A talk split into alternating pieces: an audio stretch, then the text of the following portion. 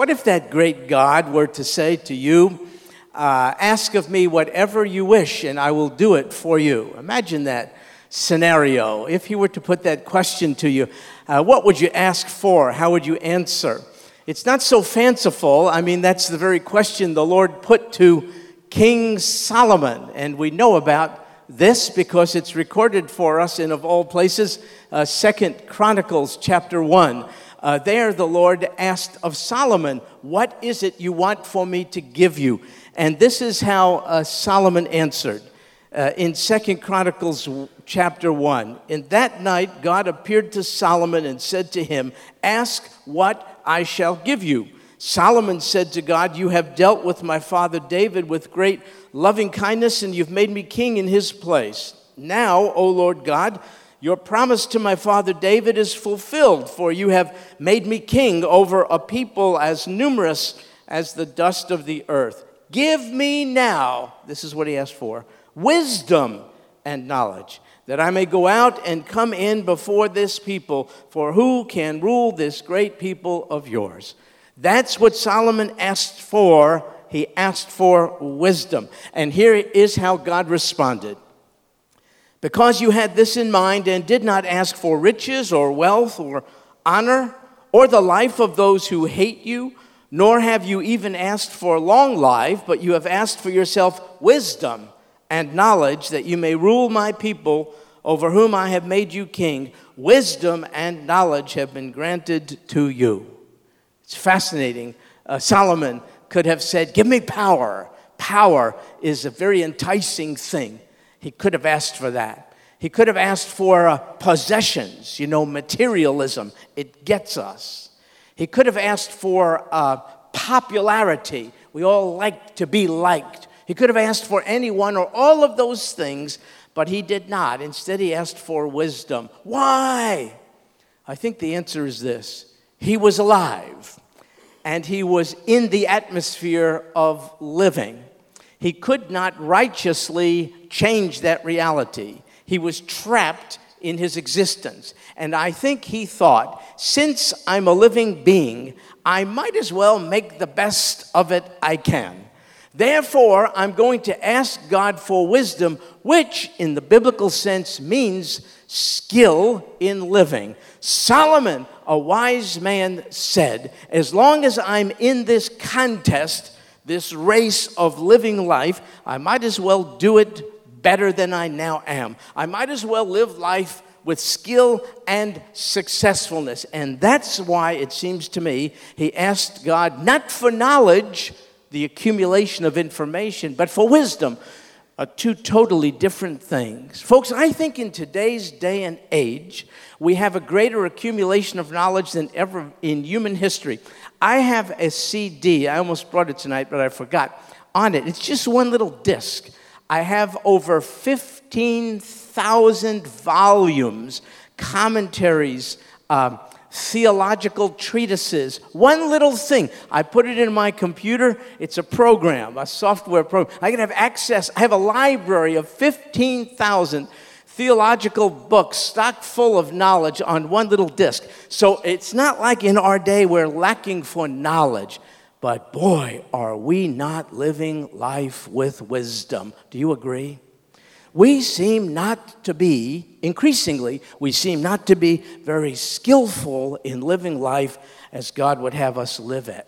So there's a difference between knowledge and wisdom. This was really brought home to me graphically a couple weeks ago. I was watching a documentary about a dynamic and brilliant astrophysicist. He's the uh, head of the Hayden Planetarium in New York. We used to go there when I was a kid on field trips. He heads it up, he's brilliant, and he has access to uh, far off stars in the cosmos. Uh, but, but, but he cannot or will not recognize the God who put them there. This is a good example of a man who does not lack for knowledge, but he's surely short on this precious, more precious commodity called wisdom. Well, the book of Proverbs, that's what we're beginning tonight. The book of Proverbs is about the accumulation, not of facts, it's about the accumulation of wisdom. In it, we find wisdom calling. And then we'll have to wrestle honestly with this question Is anyone listening? I hope I am. I hope you are. In fact, I want for us to pause right here just for a moment. Would you allow me to pray that this would be true of us? Oh God, we are ones who desire to learn how to live life with greater skillfulness. Would you bow with me? Let me ask the Father for that very thing.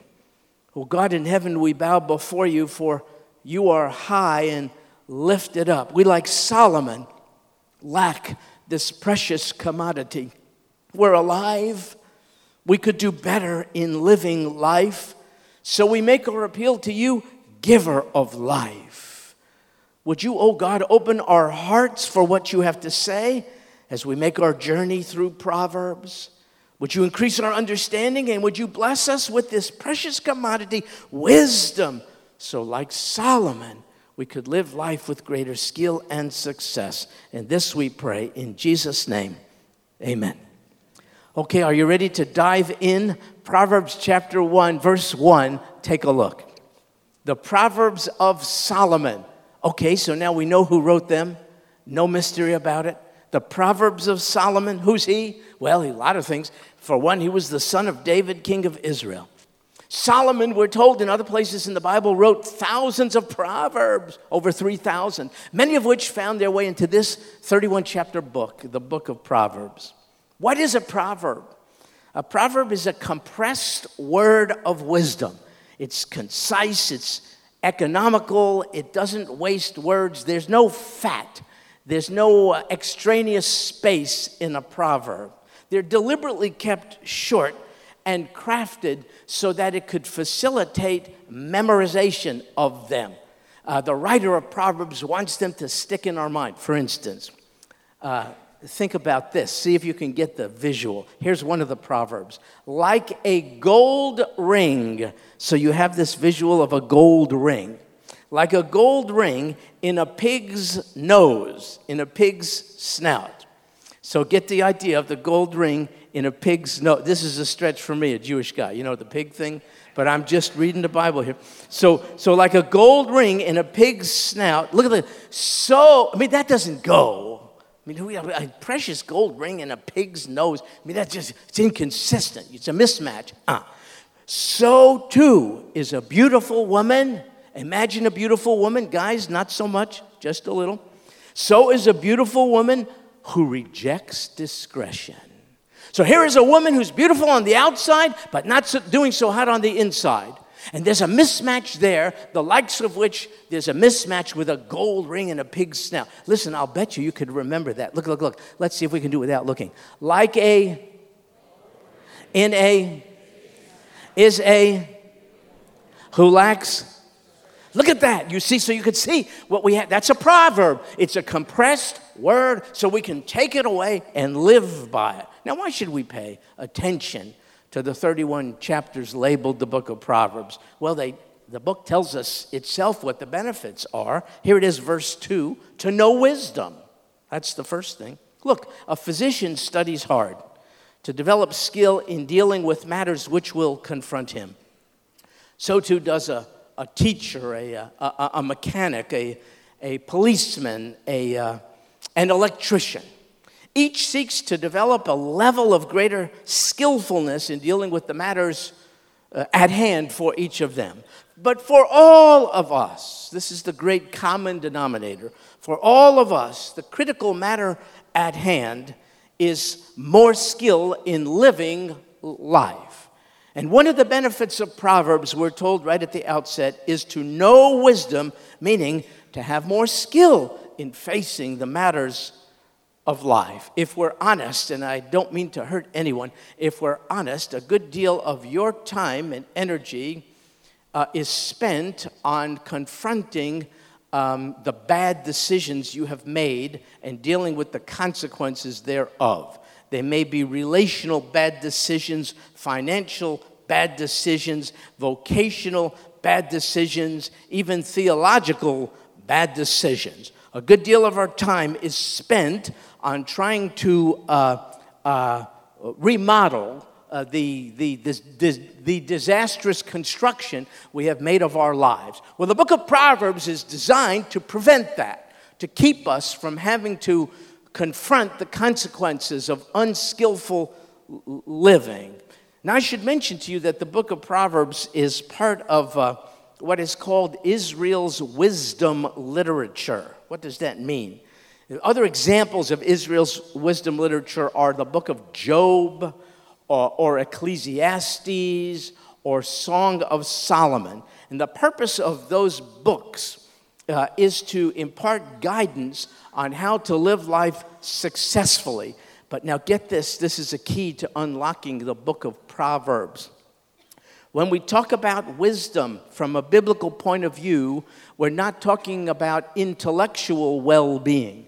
We're talking about moral well being. So you can substitute for the word wisdom the word morality. This book and all of the books of the Bible are designed to help us to live according to God's standards of morality, not the world's. And as you look to the world's standards of morality, good night, we are in a mess a big mess. One of the benefits of Proverbs is to help us to distinguish the world's way from God's way and to do things according to God's unchangeable standards of morality. A uh, newscaster the other day was berating one of the uh, numerous Republican candidates for the presidency. Uh, she was criticizing him for his position on, uh, on uh, life and the sanctity of human life. And the news reporter said, Well, he's entitled to his opinion, but you know, I'm just not as old fashioned as he is. You know, she, she missed the point. You see what I mean?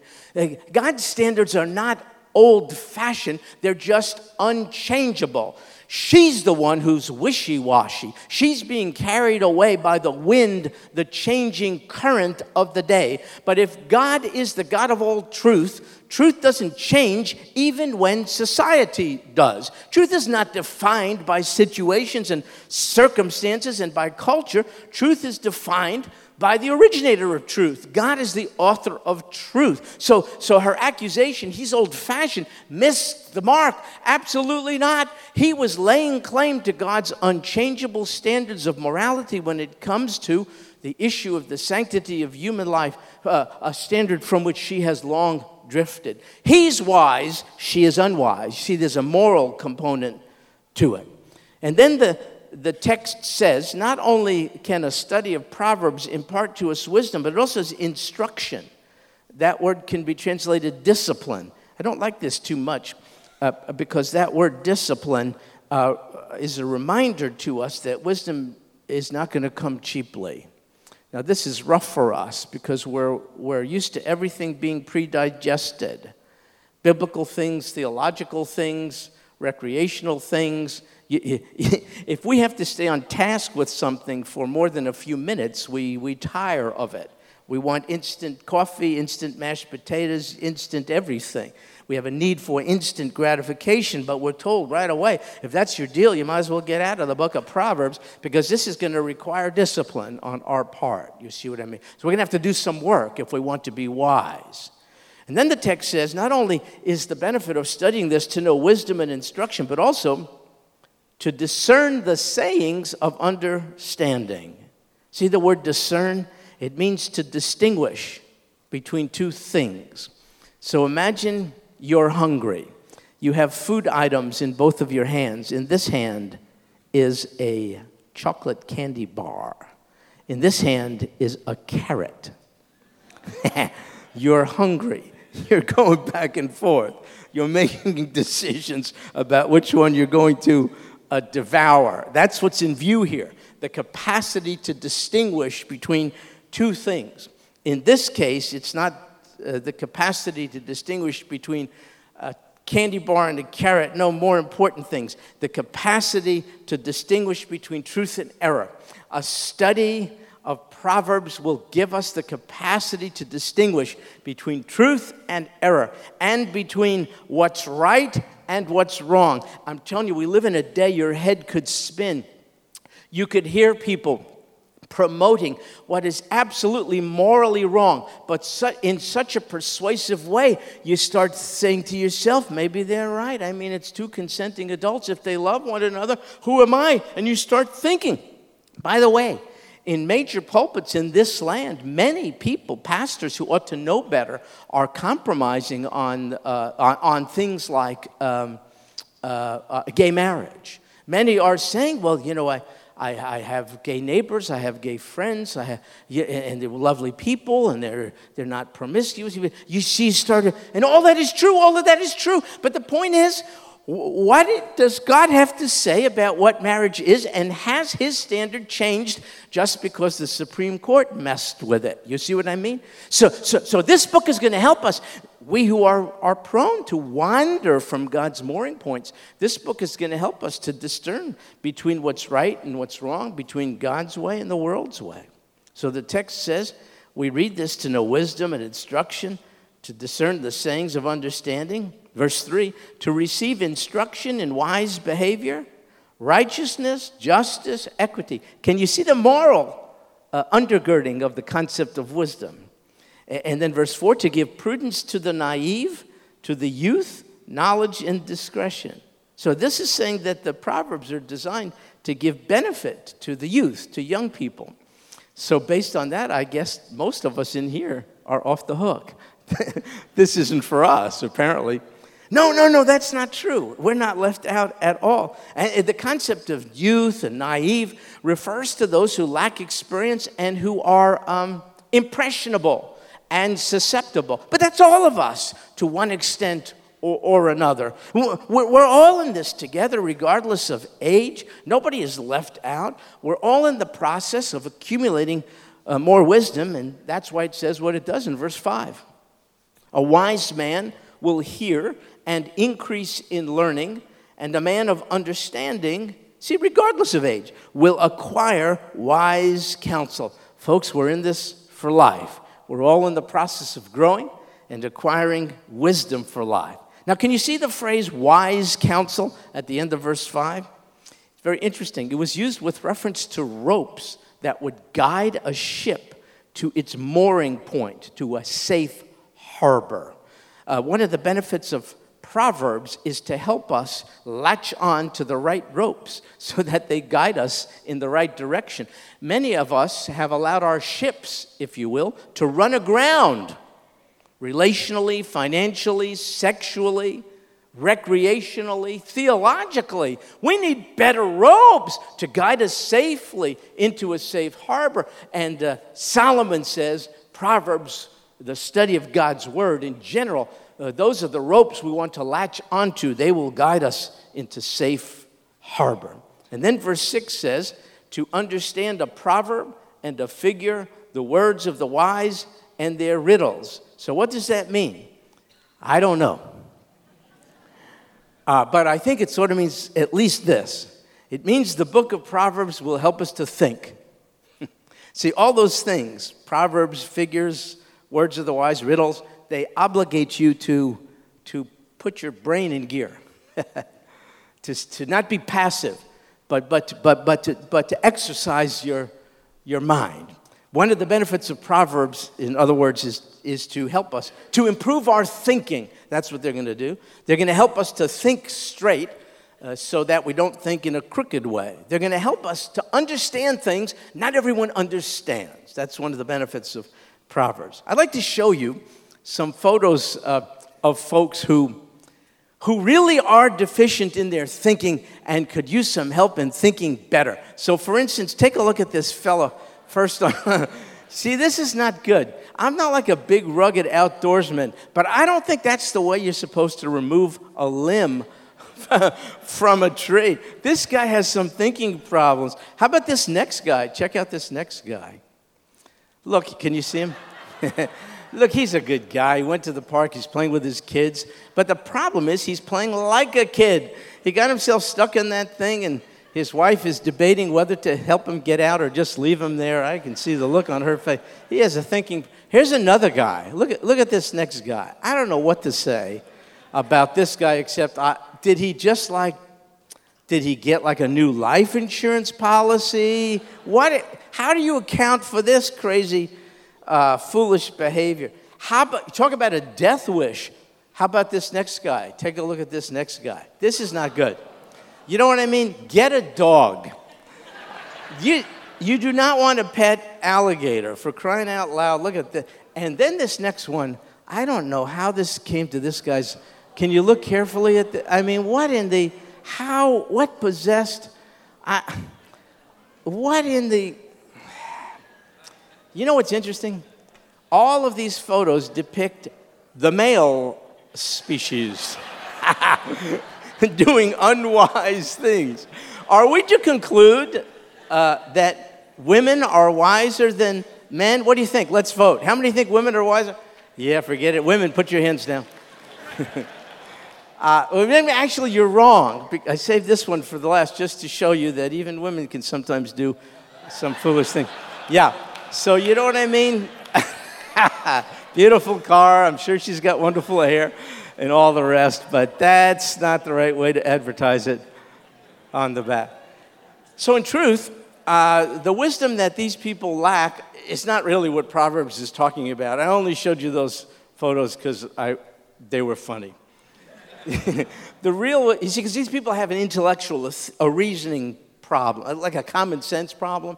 Once again, that's not the wisdom the Bible is, is speaking about. The wisdom the Bible is speaking about is, uh, is uh, living skillfully by embracing God's moral standards for life. That's, so, so the Proverbs are not about an intellectual uh, problem. Proverbs are, are, are about a, uh, a, a, moral problem.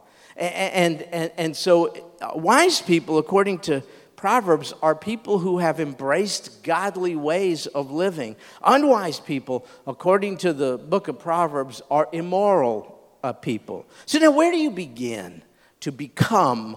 Uh, how do you start the process of becoming a wiser person? Well, Solomon tells us in the next verse, uh, which I think is perhaps um, the key verse in all of the book of Proverbs, verse 7. Here's what Solomon says. Here's how you get going. The fear of the Lord is the beginning of knowledge. Now, you have to trust me here. I distinguished between knowledge and wisdom earlier, but in this sense, they're synonyms.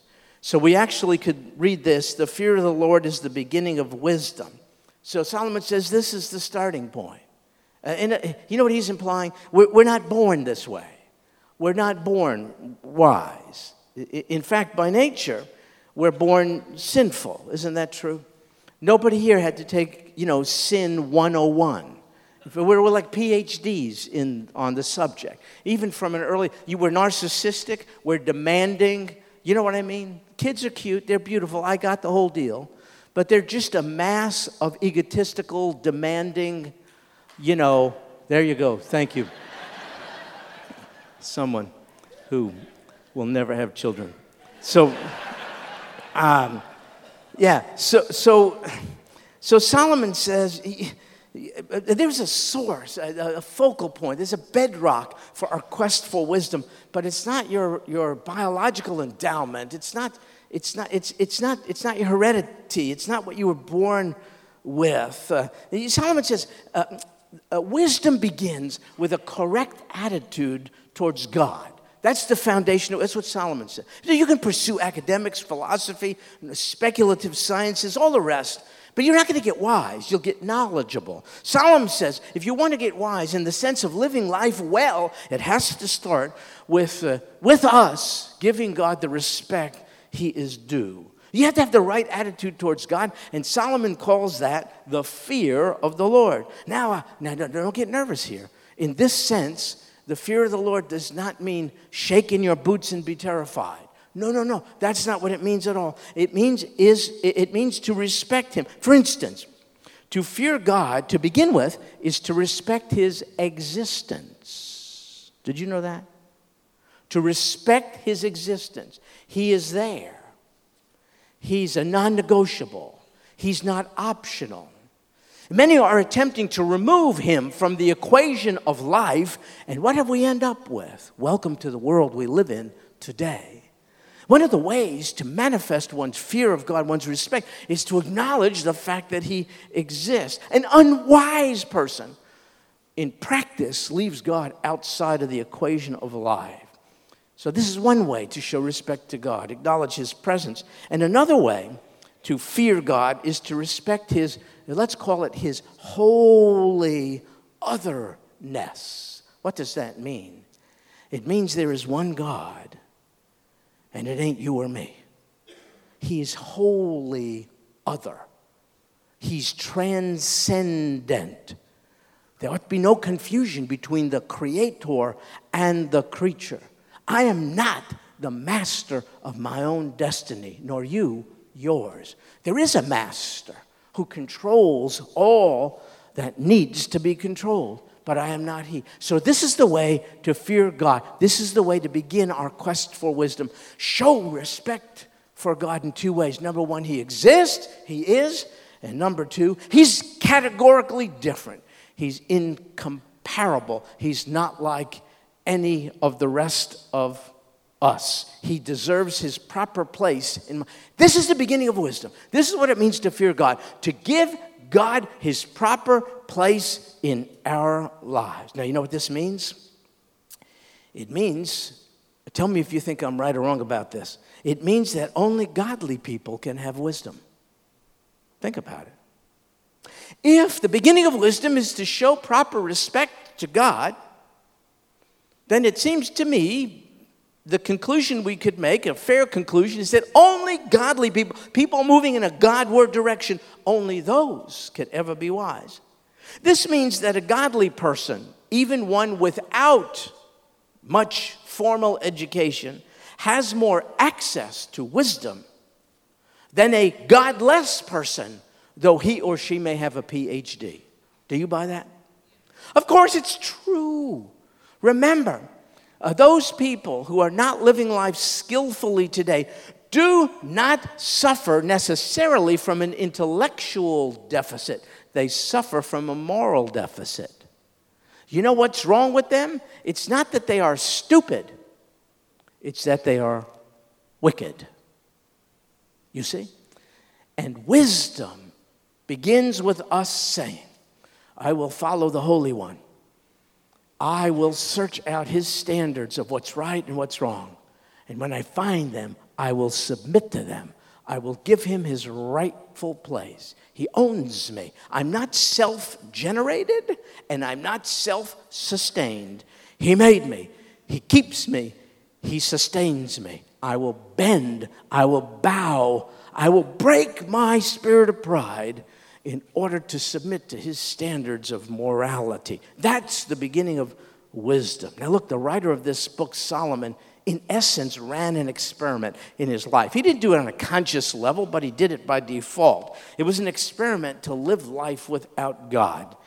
And it seemed to be working for a while. He had a major share of what the world has to offer. I mean, wine, women, and song. This guy had wealth and money and all kinds of stuff. What was his conclusion at the end of his experiment?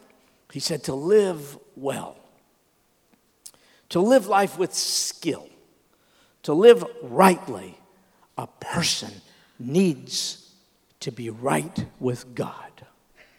That's the beginning of wisdom. A person cannot live well if that person begins at the wrong starting point. And the starting point is to fear the Almighty.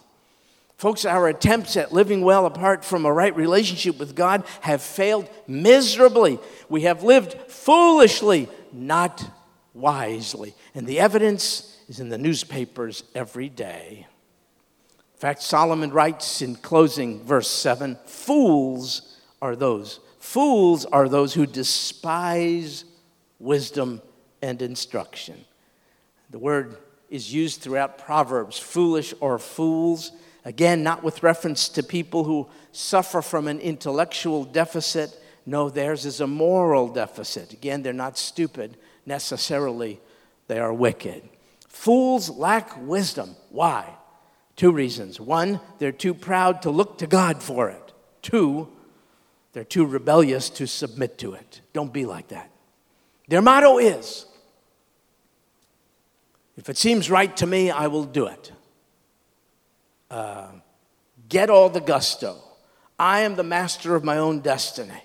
That's their motto. You see what I mean? And uh, Solomon refers to them as fools. The people referred to in Proverbs as being foolish are those who refuse to consider God and his absolute moral standards for life. And therefore, though they may be smart, they are unskillful in living life. And they're all amongst us and in the news, maybe even in high positions in government. Nobody is questioning their academic uh, accomplishments, their capacity to articulate their thoughts. Uh, but I think it is legitimate to question their wisdom, their morality, a definition of the institution of marriage, which God Himself ordained and defined. That's a very foolish thing to do. A degradation of human life, even enwombed human life, even elderly human life, a degradation of lives at the beginning and at the end uh, for convenience, economic and otherwise, is a very unwise thing to do. A $20 trillion debt is a very unwise yoke to put on the voting population of the United States of America and its children and grandchildren who will inherit it. Now, our folks, financial leaders, political and otherwise, uh, we would be wrong to question their IQ. But it's perfectly acceptable to notice the lack of skill with which they're living life, their own, and the, and the uh, temptation with which they would like to tempt us to embrace uh, their own values and convictions is what Proverbs refers to as foolishness. Fools are those who despise wisdom and instruction. But what if wisdom is not available to them? What if they didn't know? Ah, I close with this. Folks, the book of Proverbs contrasts two types of people. You'll see it all the way through the wise and the foolish. Which one are you? You cannot claim wisdom was unavailable to me. No, wisdom is calling. In weeks to come, we'll see wisdom shouting out Stop here. Listen to me. Oh, wisdom is available and acceptable. She is calling out with every ounce of passion and sense of urgency she could muster. But we're left again with this question the wisdom is calling. Are we listening? I hope so. I hope so. I want to finish this race of life well, don't you? I don't want to turn this way or that way. I don't want to embrace the wisdom so called of the day. I want to finish well, and I want the voice of God to say to me, because you heeded the voice of wisdom, I now say to you, Welcome home and well done, good and faithful servant. Don't you? Well, then let's pray once again to the God who gave us this book that he would use it to pour out his wisdom into our lives so that we could live life in the days ahead more skillfully. Lord Jesus, we bow before you, thanking you for preserving this record of Proverbs, uh, mediated through Solomon, but authored, of course, by your very Holy Spirit. Thank you for preserving it intact, without error and with authority and power for us down to this very day. Lord, we, we want to humble ourselves before you, bow before the throne of grace as you pour out wisdom upon us. We will exercise the discipline of reflection and study and meditation on these your words. And oh God, in return, would you fill us with skillfulness in living life. And this we pray in Jesus' name. Amen. Amen.